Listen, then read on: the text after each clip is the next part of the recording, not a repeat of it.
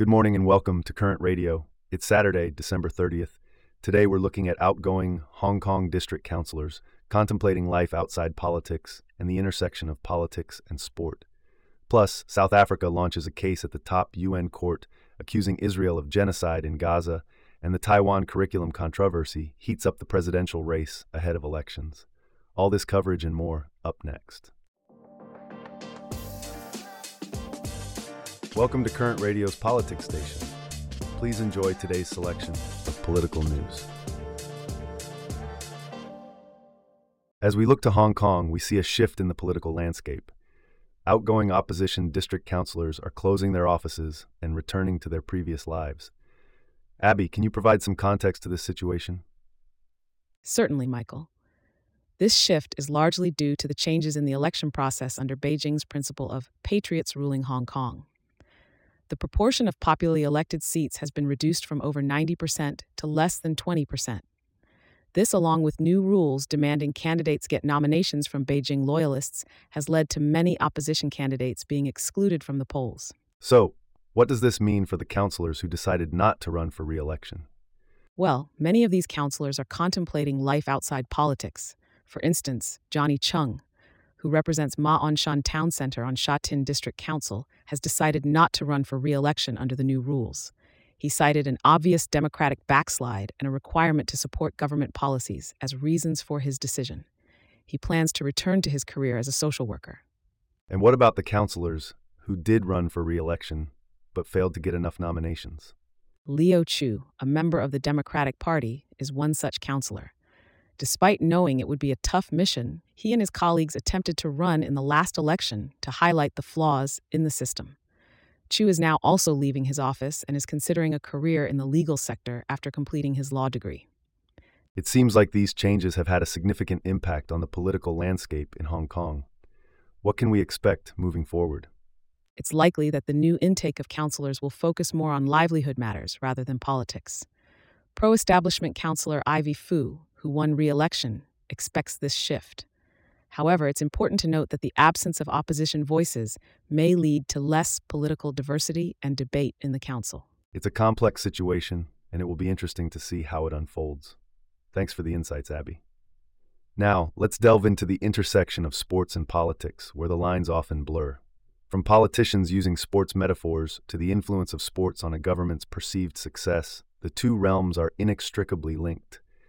Abby, our sports and politics correspondent, is here to discuss this further. Abby, can you tell us more about this? Absolutely, Michael. The year 2024 is going to be a significant one for India, both in terms of politics and sports. It's the year of general elections and the Paris Olympics. The government's performance in sports is often seen as a reflection of its policy, planning, and execution. So the connection between medals and votes is more than just notional. That's interesting. So, how does this connection play out in the context of cricket, India's most popular sport? Well, cricket in India is not just a sport, it's a phenomenon, and it's going through a significant transition.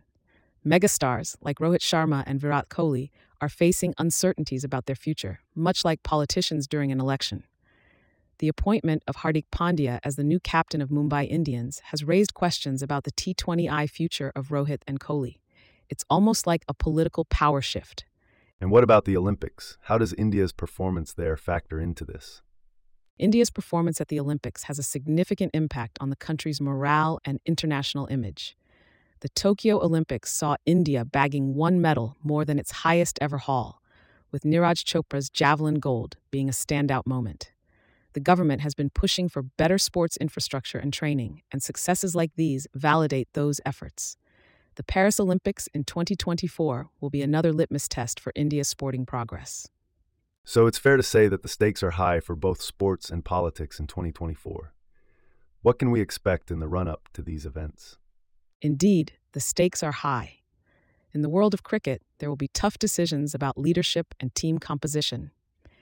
In the realm of politics, the general elections will be a test of the government's policies and popularity.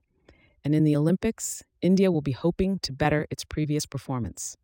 It's going to be a year of high drama and intense competition, both on the sports field and in the political arena. It certainly sounds like it. Thanks for the insights, Abby. As we keep an eye on these unfolding events and their implications for India's future, Let's shift our focus to international relations, where South Africa has launched a case at the United Nations top court accusing Israel of genocide against Palestinians in Gaza. Abby, our correspondent, is here to provide more insight into this. Abby, could you give us a bit more context? Absolutely, Michael. This is a significant development, as it's the first such challenge made at the International Court of Justice over the current war. South Africa alleges that Israel's actions in Gaza are genocidal in character and has asked the court to order Israel to halt its attacks. And how has Israel responded to these allegations? Israel has rejected the filing with disgust, calling it a blood libel. They argue that South Africa's case lacks a legal foundation and constitutes a vile exploitation and cheapening of the court. They also accuse South Africa of cooperating with Hamas, the Palestinian militant group. What is the basis for South Africa's case, and what are the potential outcomes? South Africa is bringing the case under the Genocide Convention, to which both it and Israel are signatories. The case, if it goes ahead, will take years, but an interim order could be issued within weeks. However, it's important to note that while the court's orders are legally binding, they are not always followed. What's the broader context here? How does this fit into the ongoing conflict in Gaza? South Africa has been a fierce critic of Israel's military campaign in Gaza. Many there, including President Cyril Ramaphosa, have compared Israel's policies regarding Palestinians in Gaza and the West Bank with South Africa's past apartheid regime of racial segregation. The country's foreign ministry has expressed grave concern over the plight of civilians caught in the Israeli attacks on the Gaza Strip. This is certainly a complex and contentious issue. Thanks for your insights, Abby.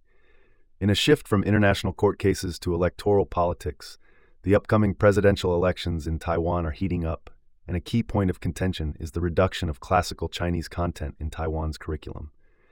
Abby, our correspondent in Taiwan, is here to help us understand the situation. Abby, what's the story here? Michael, this issue is indeed causing quite a stir. The ruling Democratic Progressive Party, or DPP, has reduced the amount of classical Chinese literature in the curriculum. This move has sparked accusations of de-Sinicization, a term used to describe efforts to remove Chinese influence. And what's the argument from those opposing these curriculum changes? Critics argue that classical Chinese literature is an essential part of the cultural heritage shared by Taiwan and mainland China. They believe that removing these texts from the curriculum is a political move aimed at distancing Taiwan from China. For instance, a high school teacher criticized the removal of half of the 30 classical Chinese literary pieces from the curriculum guidelines, including key philosophical works associated with Confucius. And how has the DPP government responded to these criticisms? DPP frontrunner William Lai has insisted that the changes are not politically motivated. He says the guidelines are merely a reference for publishers and that the reduction should not be seen as a political move. The Education Ministry has also defended the guidelines, saying they are aimed at helping students develop the right values and attitudes for more diverse texts, including modern Taiwanese literature and foreign literature. So, how is this issue playing out in the run up to the presidential elections? it's become a significant issue. Observers note that a growing trend of people, especially the younger generation, identifying as Taiwanese only, has made it inevitable for locals to distance themselves from the mainland. This trend is reflected in a recent survey showing 77% of people on the island identified only as Taiwanese. This issue is likely to continue to be a hot topic as the presidential elections approach. It seems like a complex issue with deep cultural and political implications. And as we continue to delve into these intricate matters, that wraps up our stories for today. Thanks for listening to Current Radio. We'll see you back here tomorrow.